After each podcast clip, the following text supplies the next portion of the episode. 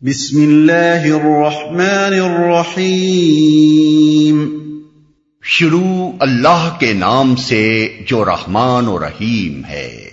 Well لکل ہمزت لمزہ الذي جمع مالا وعدده.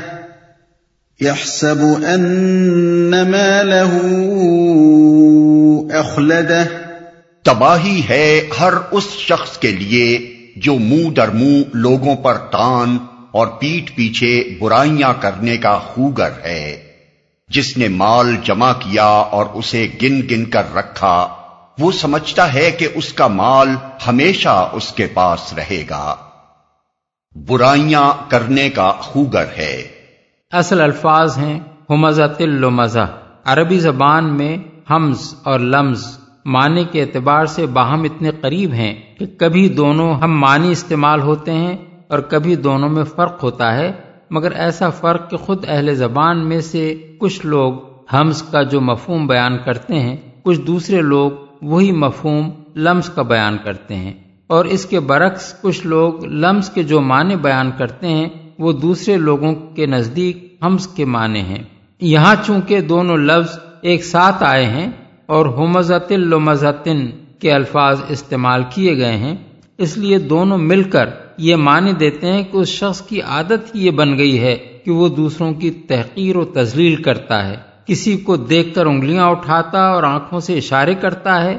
کسی کے نصب پر تان کرتا ہے۔ کسی کی ذات میں کیڑے نکالتا ہے۔ کسی پر منہ در منہ چوٹیں کرتا ہے۔ کسی کے پیٹ پیچھے اس کی برائیاں کرتا ہے۔ کہیں چغلیاں کھا کر اور لگائی بجھائی کر کے دوستوں کو لڑواتا اور کہیں بھائیوں میں پھوٹ ڈلواتا ہے۔ لوگوں کے برے برے نام رکھتا ہے ان پر چوٹیں کرتا ہے اور ان کو عیب لگاتا ہے۔ گن گن کر رکھا۔ پہلے فقرے کے بعد یہ دوسرا فقرہ خود بخود یہ معنی دیتا ہے کہ لوگوں کی یہ تحقیر و تزلیل وہ اپنی مالداری کے غرور میں کرتا ہے۔ مال جمع کرنے کے لیے جمع مالن کے الفاظ استعمال کیے گئے ہیں جن سے مال کی کثرت کا مفہوم نکلتا ہے۔ پھر گن گن کر رکھنے کے الفاظ سے اس شخص کے بخل اور زرپرستی کی تصویر نگاہوں کے سامنے آ جاتی ہے۔ ہمیشہ اس کے پاس رہے گا۔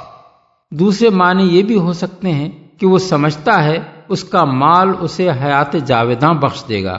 یعنی دولت جمع کرنے اور اسے گن گن کر رکھنے میں وہ ایسا منہمک ہے کہ اسے اپنی موت یاد ہی نہیں رہی ہے اور اسے کبھی یہ خیال بھی نہیں آتا کہ ایک وقت اس کو یہ سب کچھ چھوڑ کر خالی ہاتھ دنیا سے رخصت ہو جانا پڑے گا۔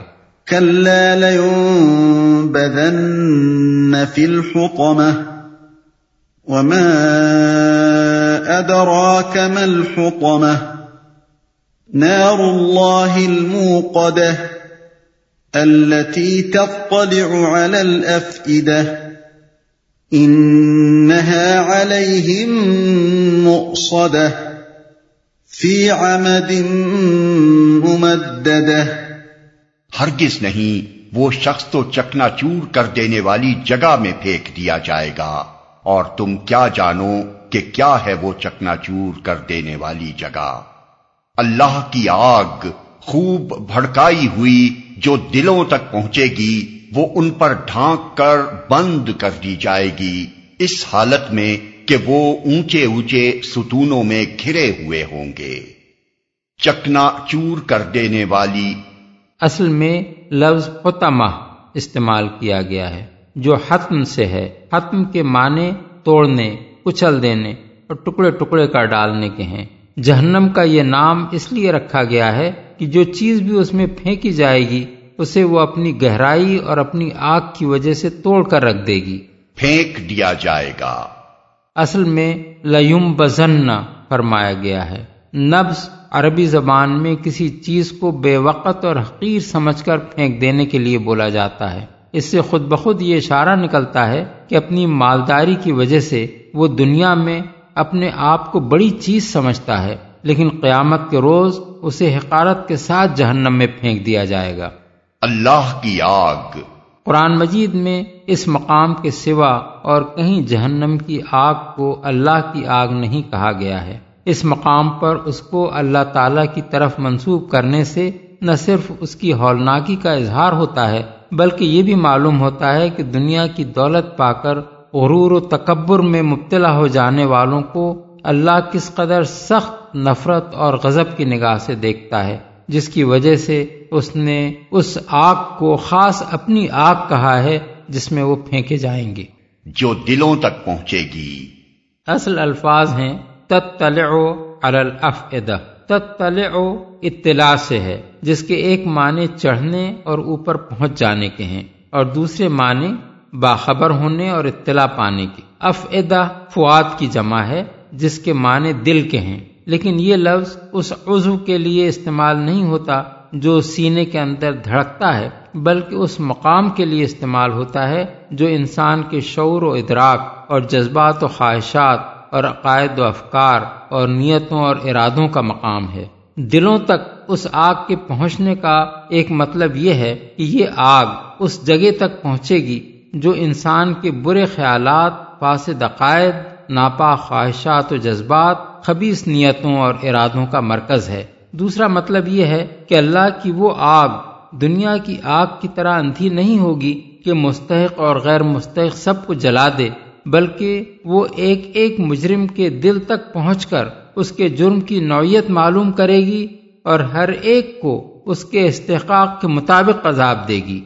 بند کر دی جائے گی۔ یعنی جہنم میں مجرموں کو ڈال کر اوپر سے اس کو بند کر دیا جائے گا۔ کوئی دروازہ تو درکنار کوئی جھری تک کھلی ہوئی نہ ہوگی۔ ستونوں میں گھرے ہوئے ہوں گے۔ فی امدم ممددہ کے کئی معنی ہو سکتے ہیں۔ ایک یہ کہ جہنم کے دروازوں کو بند کر کے ان پر اونچے اونچے ستون گاڑ دیے جائیں گے۔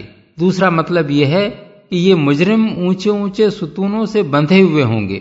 تیسرا مطلب ابن عباس نے یہ بیان کیا ہے کہ اس آگ کے شعلے لمبے ستونوں کی شکل میں اٹھ رہے ہوں گے۔